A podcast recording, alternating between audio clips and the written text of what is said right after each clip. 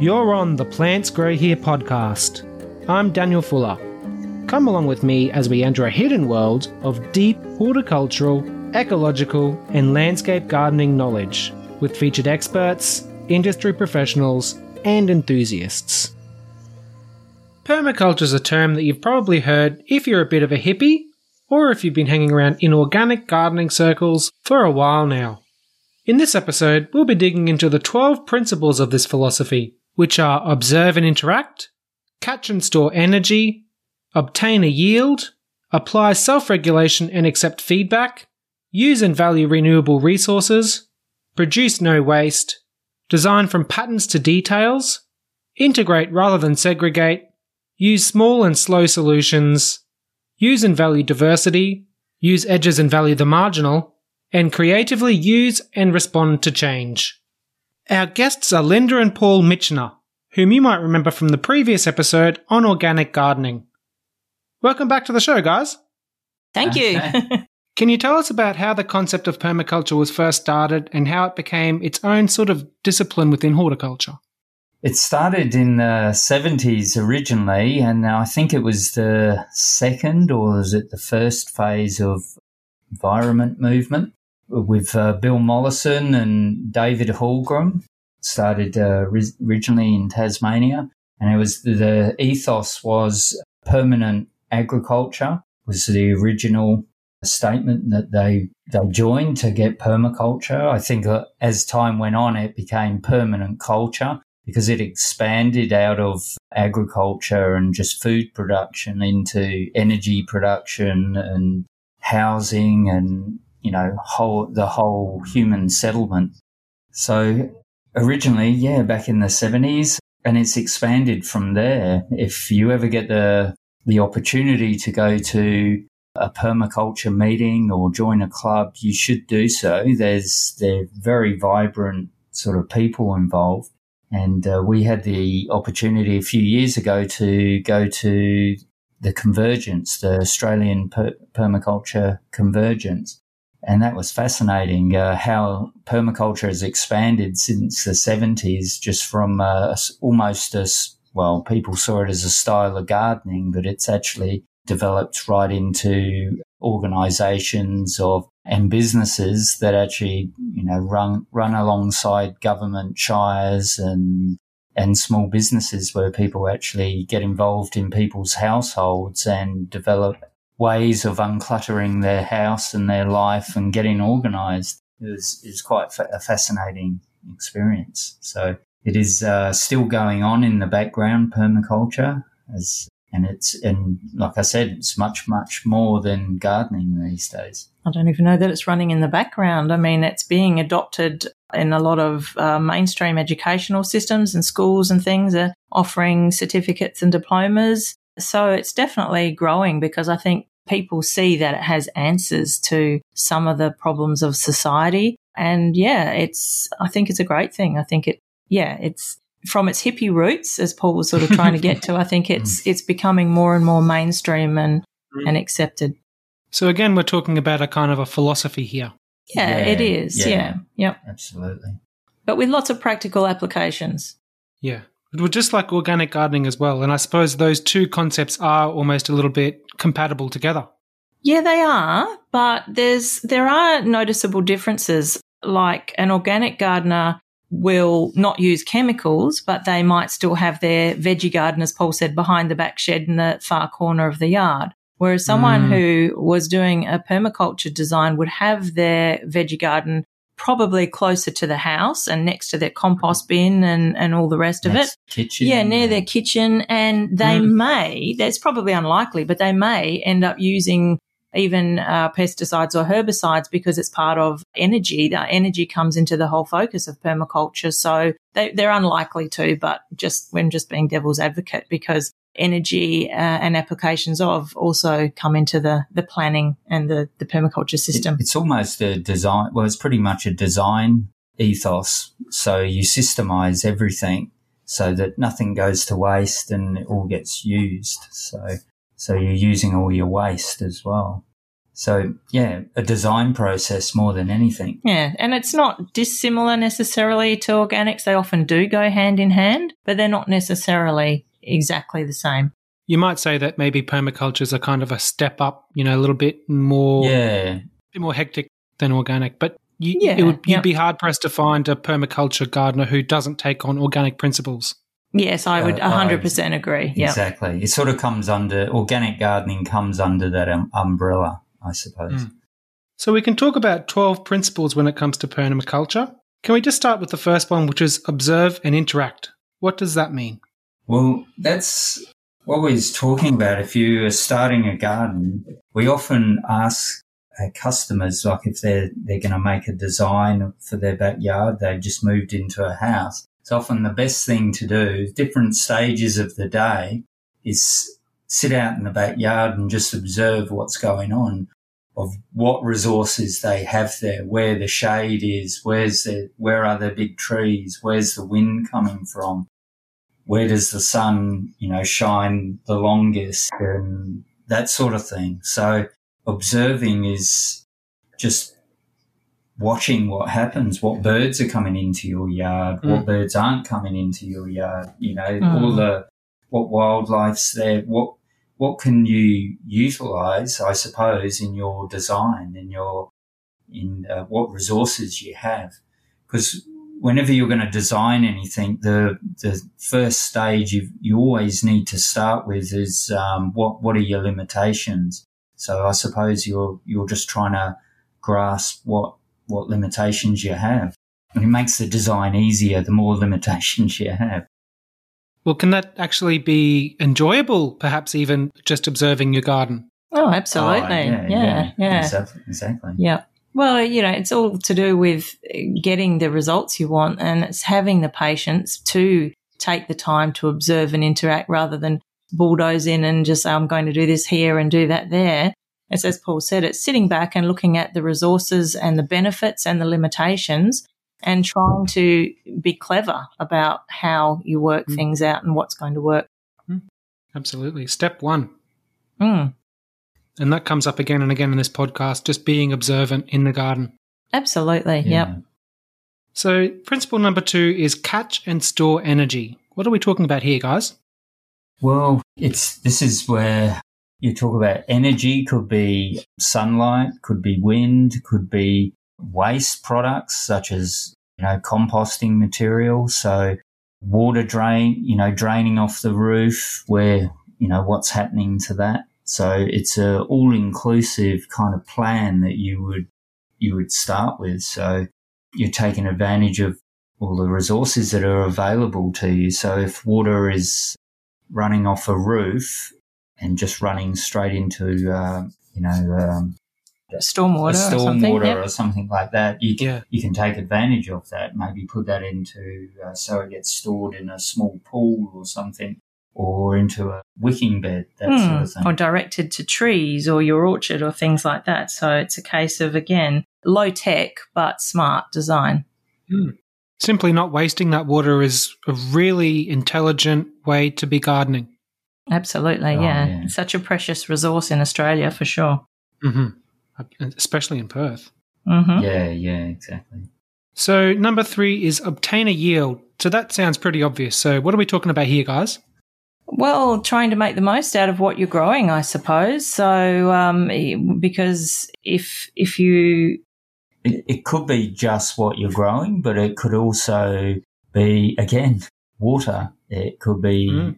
obtaining materials from a worm farm that can increase your, your yield of a crop. So you're always looking at some sort of re- resource out of, you know, what's available to you. Because if, if you think about permaculture in the sense you you, you're trying to, you don't if it was the original idea is that you don't have a store to go and buy this material for, uh, where permaculture is used a lot is in some really remote communities where they've just got to, they have to take advantage of any resources that come their way. So you'll look at storing water, you'll look at composting so that you can make a good soil so you can grow more food or even animals. So you could uh, ha- good example is chickens. Chickens are always at the center of a, usually at the, always at the center of a permaculture system where they yield eggs, potential meat, manure,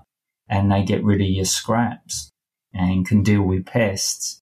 So you get a yield in, in many ways from them.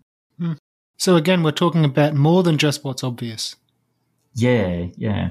It's it's also the yeah exactly. The, it's also very good to have animal like a yield could be from chickens or having animals around. If you're bringing up young children, it's always beneficial where they learn how to look after something or mm. they get educated where food comes from and they also get educated of life and death and mm. you know predators and animals that get preyed on that sort of thing so the the food chain so they learn a lot about nature so it's mm. you know there's there's many yields yeah so you can even have like a psychological yield of learning as you said which is yeah, not immediately yeah. obvious mm. True. And they they uh, use it in schools for kids with issues, you know, or have you know troubled childhoods, or you know mm. not great great. They're not coming from great households. It can be quite therapeutic to look after something. So, mm. totally, absolutely. So number four, we're talking about apply self-regulation and accept feedback. What does that mean?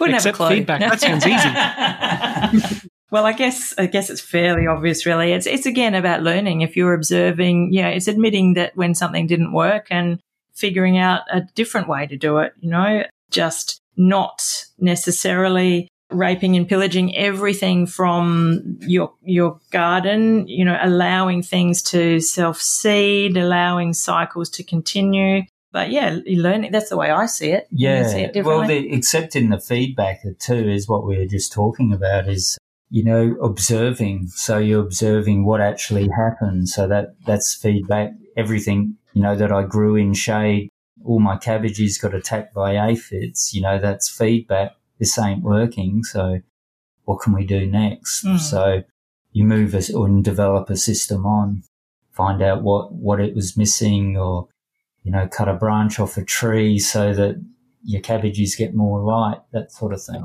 So hmm. that's how I see that sort of how that how that works, how that principle works.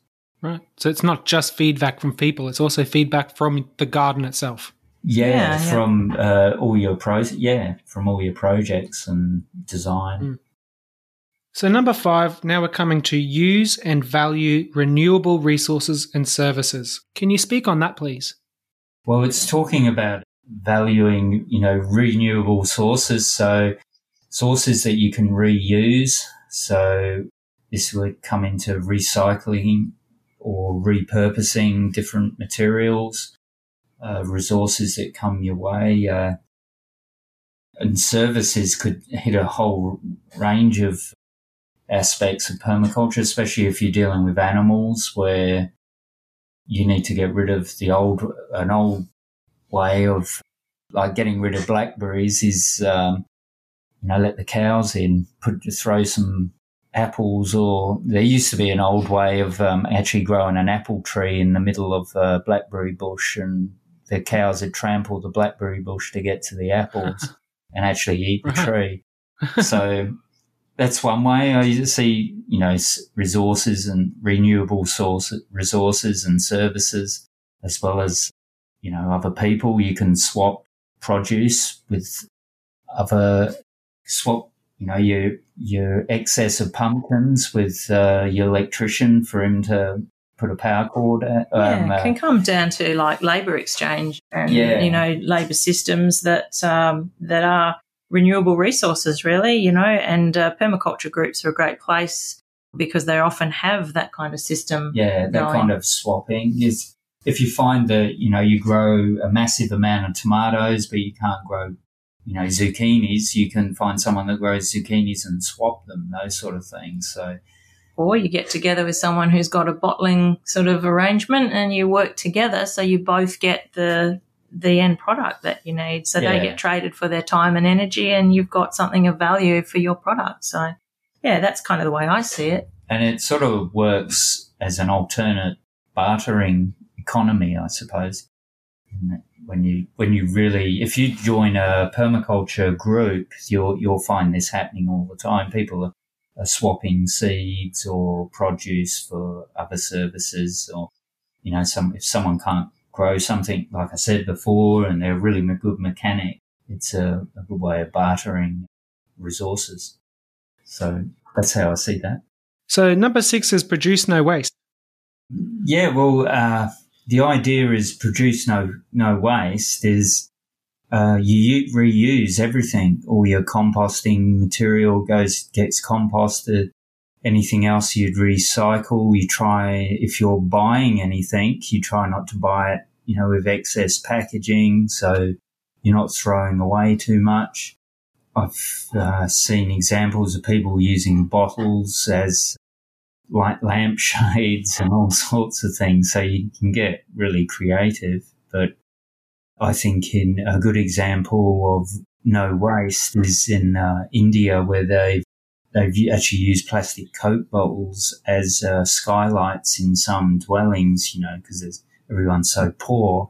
They actually cut a hole in the tin that they've got on the roof and put Coke bottles on in there and it acts as a skylight. So that's just an example, but you know, there's, there's you try not to waste anything. So we've got number seven here is design from patterns to details. What are we talking about here?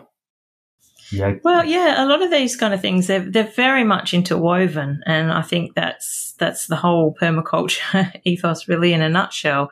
Is that uh, if you look back, you know, there's all sorts of patterns in nature, and I guess it's like when we were discussing the soil a little bit before, we are talking about trying to emulate nature because she's got a few millennia on us as far as doing things. And so, yeah, if we can sort of look for patterns in things, then we can hopefully make those work for us and work on the, the larger, oh, I suppose criteria first and then, and then drill down to the details if that makes any sense. Yeah, I suppose I've always had in mind, they talk about this is uh, when you have two elements that meet, you always get uh, reoccurring patterns. This is, I suppose it's not totally what they're talking about, but for example, if you were up in a plane and you watched a river snaking inland or out of the hills as it starts drying out, you have a similar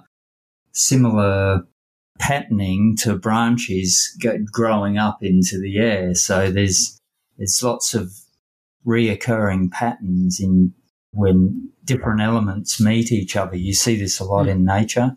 You see it in your blood vessels as it as your blood vessels snake out through through skin and that sort mm. of things. It's a way you can sort of utilize those patterns in your designing of your, say, your permaculture systems. Also, patternings could mean animal behavior or people behavior.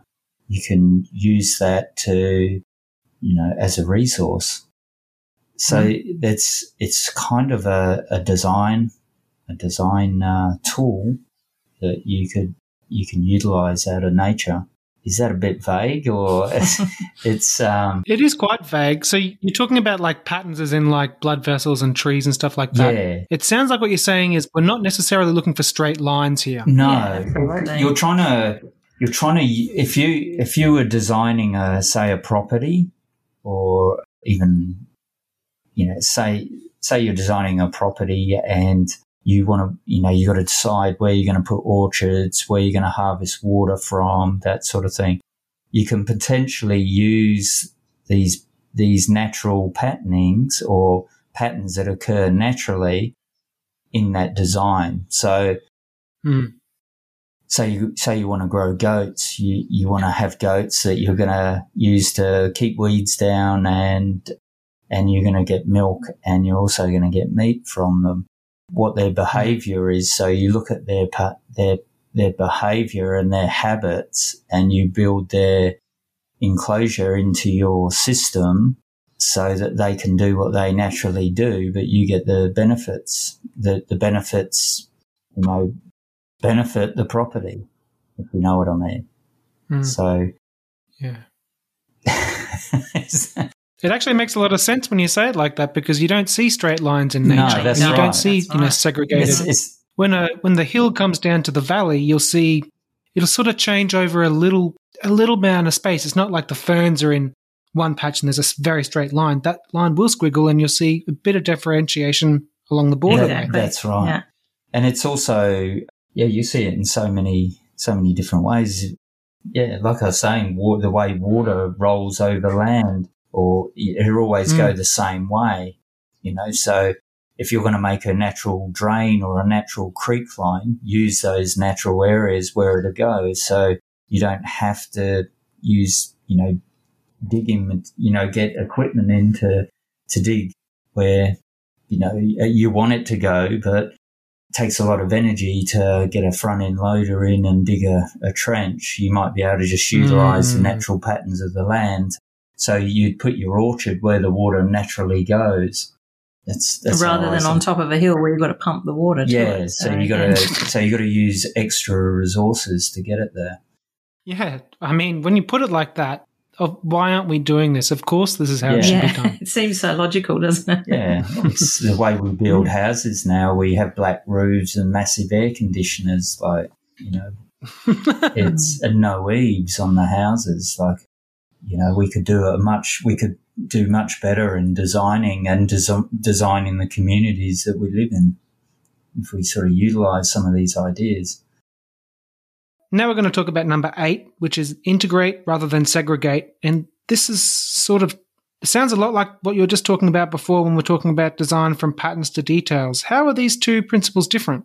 Well, it's a tricky question because they they are. I think a lot of these are quite similar, really. Yeah, well, well, I think it's it's talking about integrating. So you all aspects. If you're if you're setting up a design again for a say a property, you integrate all your resources. So you include everything in your design, which could be you know a, a neighbour who you know a neighbour's property who's draining their swimming pool or something. You know, like the water's coming on your property. So you integrate the whole area into the design, all the resources that are available. Again, Hmm. and Yeah, I guess it's and it's not necessarily just with regards to design. I guess integrate rather than, than segregate. You can look at that from a, a social perspective and things about like we were talking a little bit for, before when we were talking about use renewable resources and services being human resources. This can come down to integrate Mm. rather than segregate as well. So e- we can look at it at a community and how we work together to share skills, to exchange. Really, it, it can also incorporate part of that uh, as E- far as the even just go. building a sense of community is you know a healthy sort of human society, I suppose. Hmm. That's where they were talking about Mm. permaculture as being permanent culture. So it, it, it, it expanded from ag- just agriculture to the whole community and the way, and the way you interact with each other. So, number nine, again, we're really talking about the same things here again and again and again, just with a slightly different nuance here within the philosophy. We're going to say use small and slow solutions. Yeah, and and it does come down to a lot of these on the principles of the emphasis that you you're putting on them. But basically, this is like what Paul was saying before. You know, why bring in a front end loader to dig a drainage ditch if you can look at how the water is flowing on your land and it's it's coming off a slope, so you can utilize that. It's a basic system of drainage that's already there, so you can improve it without trying to play God and and really impact things. I guess that's what my understanding is is to try and have a smaller footprint and do minimal damage to the land and the environment as you're Yeah. building things. I suppose slow solutions, you'd look at remineralizing the soil, prop, you know, so get the analysis done. If um, it's Mm. just an example, and use basic minerals that last longer Mm. in the soil rather than a quick hit, and you get a crop, and then you've got to keep keep adding that nutrient.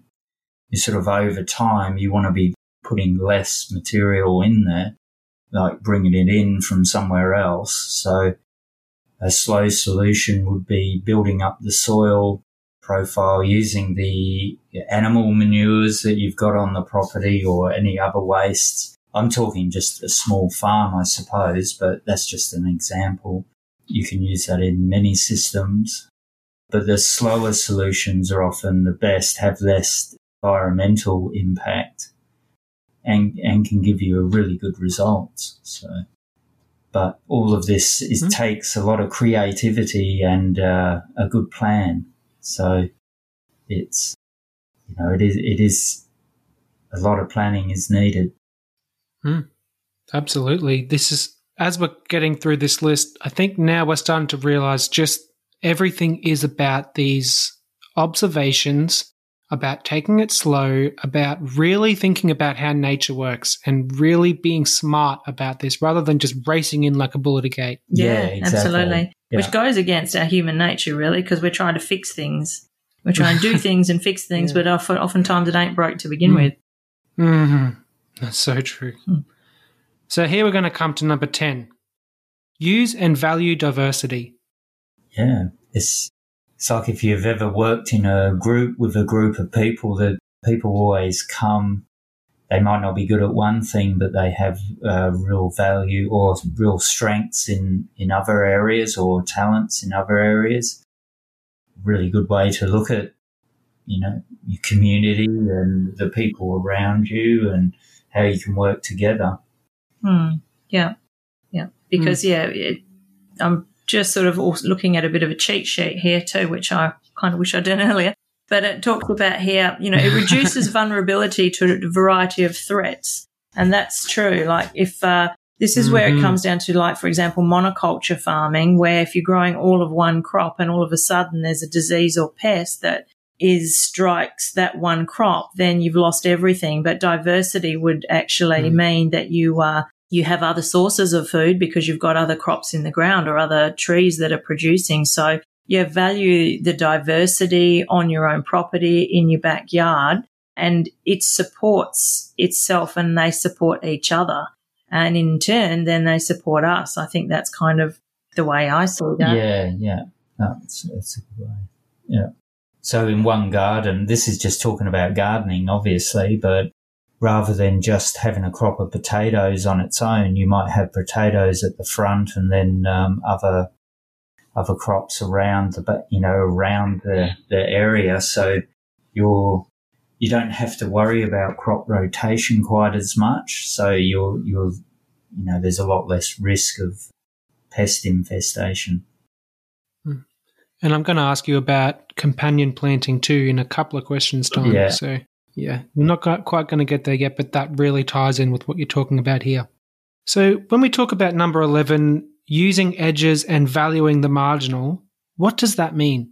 Well, you were talking a bit about before where you're coming down the side of a hill and you've got your ferns and your trees and whatever, your, your grass plains, that in nature, there's not straight lines between them. There's the edges and the mm-hmm. margins where things are is often where there's more biodiversity in the first place. So it's, it's oftentimes there's some, how do you explain it? Good resources there or to utilize them, yeah yeah exactly the edges and the marginal like uh, don't just sort of have a dry edge to your garden bed there's still things that you could grow on the edge of your garden bed like a trailing vine that will grow down the side of the mm-hmm. garden mm. bed and in return in return give it some shelter and protection perhaps from the afternoon sun.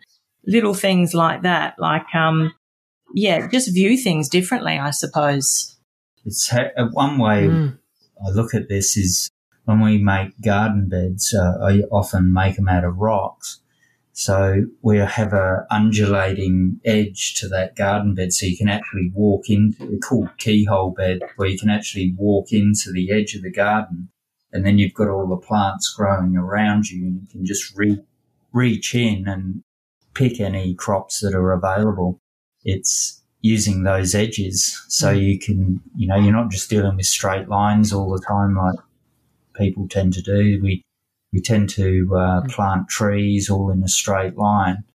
You mm. might stagger them around uh, particular trees around um, a damp area, say melaleucas, where you feed birds and you know you, you sort of add biodiversity to that edge because it's damper or swampier than other places. That's probably not mm. a good best example, but no, it does make a lot of sense what you're saying. What you're saying is that monocrops where there's a huge field with not a whole lot else, the greater diversity is going to be on the edges of that, not in the middle of Correct, that. Yeah. yeah. Well, it might not. It might not be great for the crop you're growing to grow. You know, and in that area. So put trees that give you another crop, or feed your animals, or or feed you, or or just feed the wildlife. Mm because we're always mm. displacing wildlife as we're clearing land. So, totally. And number 12, the last principle is creatively use and respond to change. Now, change is a scary word for a lot of gardeners. Yeah, it is. Well, it's for, for humans, really, because we all like our little mm. comfort zone. So I guess it's, it's uh, about trying to see changes as uh, potential opportunities and that on a larger scale, when you're looking at something like climate change, that is very scary. But I suppose, well, what can we look at there? I think globally it's a huge big issue, but on a on a very micro scale, maybe it'll mean that you'll be able to grow something that you couldn't grow before, which not necessarily probably the best answer to that question. but but yeah, I think that's just really, I suppose, just trying to look at things in a different way and respond to problems and and find ways to Uh, not just, I suppose, run away in terror, but think, okay, well, change is inevitable. So what can we do? What is the best way forward through this? How much do we have to intervene? And, and what, what can we do? What's in our power? What's not in our power? I don't know. What do yeah, you see as and, it? Well, it's all part of the plan, isn't it? So if you, if you're able to see what what's happening. Say if you're on a property and you see it's drying out and you're losing the water, um, how are you going to respond to that? Do you need to change your water harvesting habits or, you know, I always, I always look at this as some sort of desert property in a community, but you could do this at home. So a good example these days is getting built up around your property where people are building double story houses around you and you're blocking out your light, how are you going to respond to that?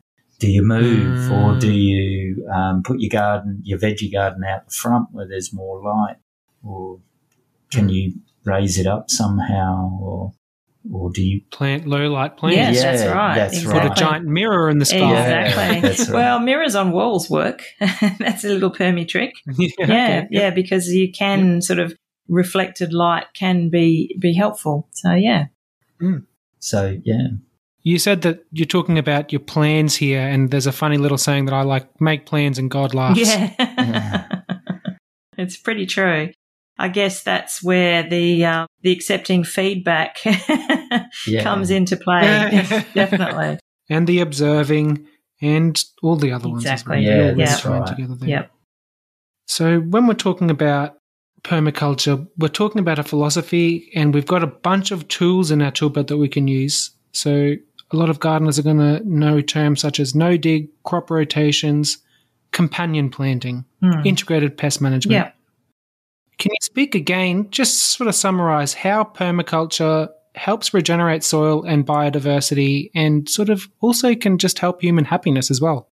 Yeah, well, as far as integrating all of that, seeing a healthy garden is uh, quite it's really good for your uh, your mental health, and actually mm. doing it is quite good. For, uh, actually doing the physical work of the garden is quite good for you as well. The yeah, you're talking about biodiversity. The the more plants, like Linda was talking about it, the more plants you put in an area, the, you're not going to get so much of a, a pest infestation because if you put a, a good example, say a line of broccolis, your pests can just go from one broccoli to the next and they have a good old time. They get a, you know, very bumper crop of uh, broccoli. But if you're, if you're growing amongst, amongst that broccoli, you're growing uh, or a range of other flowers and sorrels and things that have different tastes and different um, colors and different colors. Yeah. Mm-hmm. And often um, things like yarrow or parsley, they have particular flowers that attract predatory uh, hoverflies and and um, also long grasses. If you have long grass in an area, you'll attract ladybirds, which they're you know the the larvae stages of a lot of these insects are very predatory, so they will actually wipe, you know, wipe out a lot of sap sucking aphids and other creatures like that. That's the idea of companion planting is uh, get that biodiversity going. Hmm. The old, even the old English garden, the original idea of an English garden was a lot of biodiversity. So you'd have potatoes growing down one side of the, the path and the rest would be all different uh, flowers and a lot of the flowers you could actually eat and you still can. But people just don't, don't associate it as food. there's a, there's a lot of salad plants. I think cornflower, some of the cornflowers were actually uh, lettuce leaves. A lot of the weeds that you get around, especially in uh, Europe, and um, you might even get them over east. You know, like the different thistles, the Scottish thistle, and all those. They were often staples for medieval people. You know, people in medieval times. So, you know, there's there's you can you can get very creative in these sort of in the way you grow things. I often have raised garden beds now where around the garden bed there's an area which I've cultivated. So when the raised garden bed's actually grown, the seeds just drop around and mm. you'll get, and they grow, they just come up as weeds. I do that a lot with cos lettuce and artichokes, um, mm. coriander, some basils will actually just grow as weeds. So I call it the meadow method. it's a really good way uh-huh, of yeah. getting biodiversity, and it takes a lot less effort to get a really good crop of some plants. They just grow where they want to grow, and um, they're easier to deal with. Well, we all know that the self-sown tomatoes that come up in your compost are the the hardiest ones that you ever grow, the mm-hmm. ones that you buy in the punnets and lovingly talk to on a daily basis sometimes struggle. and yeah. yet the ones that come up on their own mm. seem to just be tough as nails and do yeah. well. So, so you know, pumpkin. Yeah, oftentimes those volunteer crops can be really handy. I suppose they've been selected for by nature. Yeah. Exactly right. Yeah. And even times, sometimes you think they're growing out of season, but they do well because they're in the right spot and everything th- comes together. I think mm. that's a lot of the case. There's a lot of plants like a particular spot in the landscape. So some, if you notice that there's small microclimates on your property where you've got lower part, low lying areas, often you'll you'll get plants that like growing in those areas, but you want it to grow up, up on a hill near the house. And it just, you can't get it going. It's just they like to be in particular areas in the landscape. So it's often uh, mm. a hmm. good way to experiment with that, see where you can actually get it a uh, particular plant. And that's where the, the observe principle comes into it play. Is, yeah. Yeah. Mm. yeah. Totally. So, are you guys able to recommend a permaculture society in Perth? Uh, well, yeah, there is uh, the Permaculture Association of WA and Permaculture West, yeah, called, and yeah. and yeah, they would have a lot of information because there's lots of smaller groups. A lot of permaculture is about local, so you'll find uh, people in your local mm. area uh, and that's great because they're growing in a similar place to you. They're, they're around the corner if you need to pop over to give them a hand with something. So yeah, oftentimes mm. the local groups uh, are really amazing and, and they build community, they build friendship. So I'd encourage you these days, it, the internet makes everybody next door, but track down your local group. Mm. And we're going to leave some links in the show notes for Perth and check the show notes if you live in Melbourne or other cities around Australia because you might even find a link in there for your local area. There'll be heaps, yeah. Mm-hmm. So, what is a permaculture certificate and how would someone achieve this level? So there's lots of different courses now that are being run in permaculture. There are some certificates now that are being done in a lot of the high schools and TAFEs. But again, your permaculture uh, groups, your societies would have a list of courses that are coming up because sometimes they can be private teachers, private uh, accredited practitioners that have gone through training and they've got the experience and the qualifications and they become teachers themselves. So usually those uh, details of upcoming courses will be advertised. Sometimes there's Facebook groups that will advertise it. So really it's a case of looking at the course material that the presenter is going to be um, putting forward because they do all have their their pet subject areas. Some might be gardening, others might be water harvesting, some might be renewable technologies or, and things like that. So I guess do the research, find out what you're interested in, and uh, I guess find a course that sounds like it, it has the information that you're looking for. And uh, usually you need to start with like an introductory course, an introduction to permaculture, which usually runs for a few hours minimum, sometimes a day. And then a, a PDC is the old standard, which is a permaculture design certificate and that is uh, a number of hours. It, it, does have like a curriculum basically, and obviously there are some variances in it, but there has to be uh, a basic core unit delivered.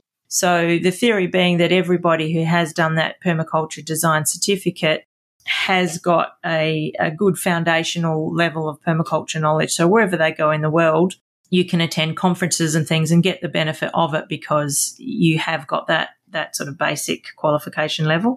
And from there, you can go on and do other certificates and diplomas and uh, even become a teacher. So there, there are career paths within permaculture for sure. And it's becoming more and more recognized and respected, I think, amongst horticulturalists mm-hmm. and, and within the field of agriculture every year. So yeah, there's definitely paths, pathways there. Mm, absolutely. And just the same as every episode, I'd urge our listeners to check the show notes because there are going to be a bunch of relevant links there. So, guys, we got that fun question again. Is there anything that you'd like the listeners to know about?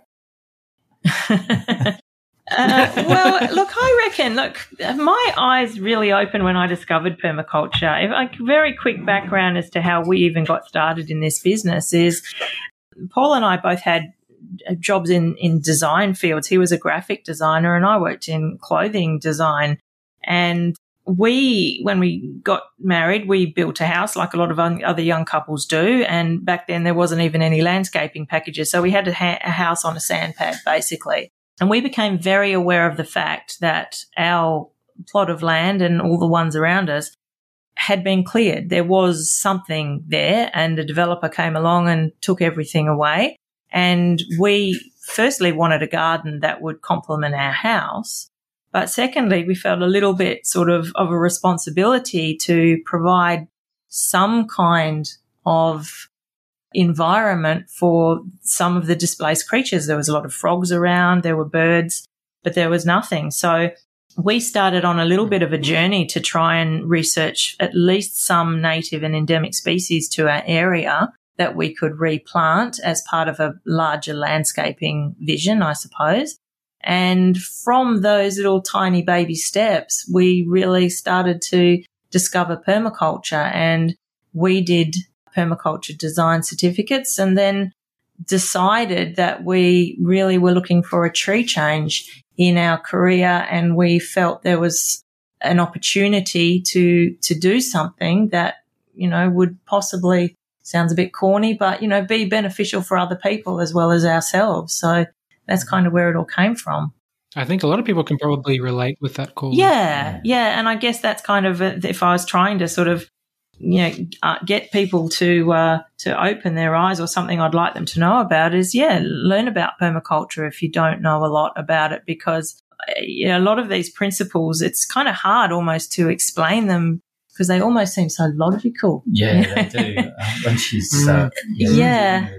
And I, I, think it's sad when you see people that have become so disconnected with nature. And a lot of modern societies and particularly urban societies, people are, you know, they're, the first sign of an insect, they just, they have to kill it. You know, they don't even know what it is. They don't know what it does or if it's even going to be harmful, but that's how removed people are. And when people don't know where their food comes from, I think these are kind of pretty basic skills and knowledge that as yeah. a, as a society we should be encouraging. So now you've got me on a rant, but I'll try and wind that up. it's a really good thing to get young kids involved in as well. Like even if you just start a very basic garden, I suppose, just producing some food. It's, you know, we talked about it before, the psychological and mental health uh, benefits are, are just massive and kids, it really educates kids and gets them to empathize with uh, nature around them and they make better decisions as they get older, especially about their health and, you know, the people and animals around them. So it's, it's massive. Mm. It's a massive thing. Absolutely. No wuckers, guys. Thank you so much for coming on the show again. Okay. I, Our pleasure. Thanks for having us. Yeah, thanks. The 12 principles of permaculture can guide us in a different approach to working on our land, and they can even extend beyond the garden into the rest of our lives. You can expect this philosophy to become more relevant as we move into the 21st century, and if you'd like to apply it to your life, you don't have to get it all perfect from day one. Remember Rule 9 and know that it's okay to take small and slow steps on your permaculture journey. If you haven't listened to the previous episode with Linda and Paul, episode 30 titled Intro to Organic Gardening, chuck that one on for a listen now. Otherwise, I'm sure there's another episode on our back catalogue you haven't listened to yet. Who knows what you might learn?